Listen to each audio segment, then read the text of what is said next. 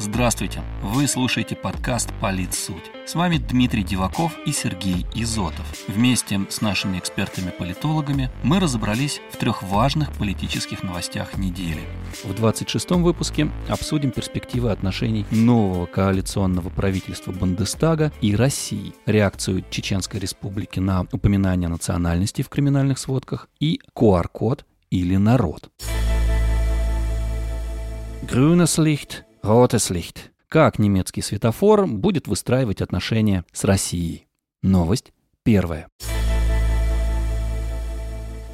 На прошлой неделе Социал-демократическая партия Германии, Зеленые и Свободно-демократическая партия Германии объявили о создании коалиционного правительства. По цветам партий участников она получила в Германии название «Светофор». Согласно соглашению, новым канцлером уже совсем скоро станет лидер социал-демократов Олаф Шольц. По информации немецкого издания Der Spiegel, он может быть приведен к присяге как новый канцлер ФРГ до 8 декабря. Fabian Как рассказал подкасту «Политсуть» социолог Юрий Боровских из Берлина, как и у любого политика, у нового главы Бундестага есть и будут свои сторонники и противники. Он напомнил, что господин Шольц, бывший министр финансов, еще во время предвыборной кампании оказался в центре скандала. Правда, не он один. По словам эксперта, данные опросов показывают, что из тройки претендентов на пост канцлера Лашет, Шольц и Бербак именно у лидера социал-демократов был самый высокий рейтинг и вместе с тем самый низкий антирейтинг рейтинг. Господин Боровских отметил, что пока рано говорить об оценках новой коалиции, так как Светофор только-только представила свою программу.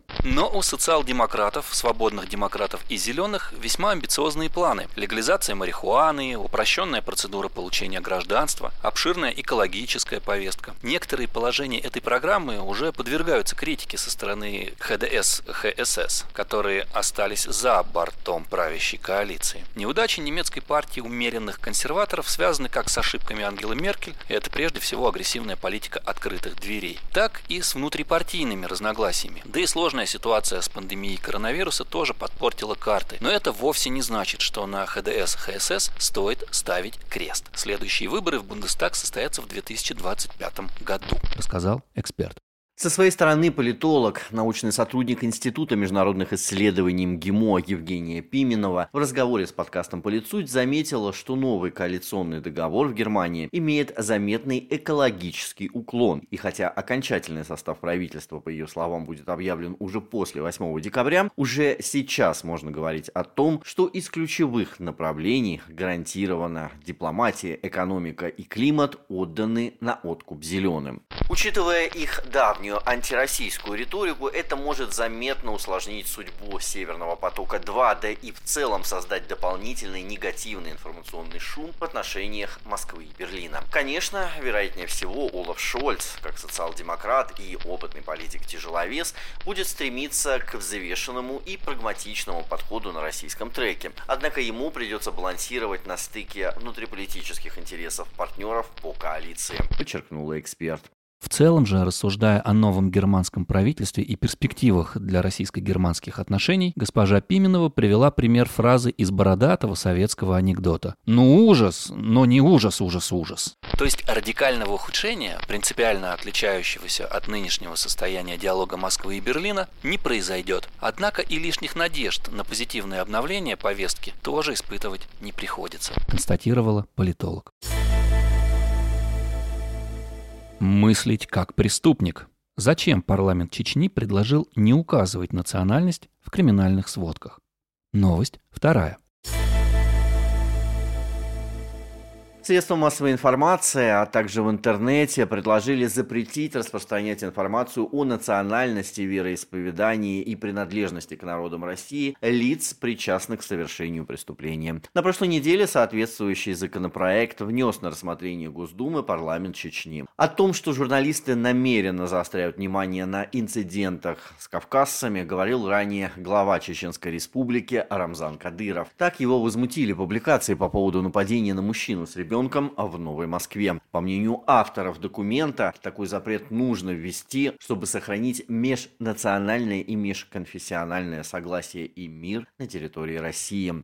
А вот в комиссии по свободе информации и правам журналистов Совета при президенте Российской Федерации по развитию гражданского общества и правам человека считают, что такая поправка к закону о СМИ усугубляет ситуацию и создает благоприятные условия для преступной среды. Как отмечается на сайте Совета, такие изменения в законодательстве являются избыточными. Они поставят в рискованное и лицемерное положение журналистское сообщество, а также приведут к искажению информации, распространение которой является не только правом, но и долгом СМИ. В свою очередь, руководитель политической экспертной группы Константин Калачев уверен, что рассмотрение внесенного парламентом Чечни законопроекта могло бы снова сделать Госдуму местом для дискуссий. Понятно, что для власти в этом есть и плюсы, и риски. Если исходить из того, что обсуждение законопроекта не только привлечет внимание к Госдуме, но и будет полезно для дальнейшего развития страны, для продвижения ценностей единства и согласия, то рассматривать надо. Если переживать за возможность раскола общества, за возможность роста националистических отношений, исходить из принципа «как бы чего ни вышло», то есть соблазн свернуть дискуссию и отказаться от рассмотрения проекта закона, отметил политолог в беседе с подкастом «Политсуть». Господин Калачев подчеркнул, что он сам считает, что дискуссия нужна, а вот принимать законопроект о запрете на упоминание национальности преступников для СМИ категорически не надо. Это тот случай, когда от обсуждения была бы реальная польза,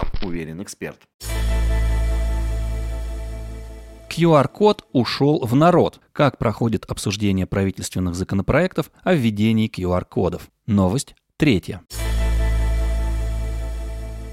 Государственная Дума планирует рассмотреть проекты законов о введении QR-кодов в общественных местах и на транспорте 16 декабря. До этого времени документы проходят согласование в регионах, а также широко обсуждаются обществом. На прошлой неделе спикер Госдумы Вячеслав Володин разместил в своем телеграм-канале сообщение о проектах, и этот пост собрал более 600 тысяч комментариев. Парламентарий сообщил, что не ожидал такой бурной реакции пользователей мессенджера, а также пообещал организовать работу по изучению всех полученных комментариев комментариев. Тем не менее, в части регионов QR-коды уже действуют. Например, в Татарстане с прошлой недели предъявление QR-кодов в общественном транспорте обязательно. Только в первые дни эксперимента пассажиропоток в республиканском транспорте упал на 20-30%. Также из-за этого наблюдались многочисленные конфликты с пассажирами и задержки транспорта. В итоге властям пришлось смягчить правила использования QR-кодов и допустить к поездкам тех, кто имеет медотвод, и тех, кто получил лишь первую дозу вакцины. По мнению политтехнолога Алены Август, сегодня тема QR-кодов а, в общественных местах очень горячая, и оппозиция не упустит возможности на ней попиариться. Но, скорее всего, законопроект будет принят, но с изменениями, так как важно предусмотреть все детали. Нужно понимать, что все это касается живых людей, и у каждого из них своя ситуация. Это создает довольно большие проблемы. С одной стороны, это ограничение и неудобства для людей, пусть и подающиеся с аргументацией информации в защиту здоровья окружающих. А с другой стороны, это большие риски для бизнеса. Надо сделать так, чтобы этот закон не стал еще большей проблематизацией и так тяжелого положения. Отметила эксперт в беседе с подкастом «Политсуть». По ее словам, на фоне того, как проходят обсуждения законопроектов в регионах, это может стать точкой рождения новых конфликтов в обществе.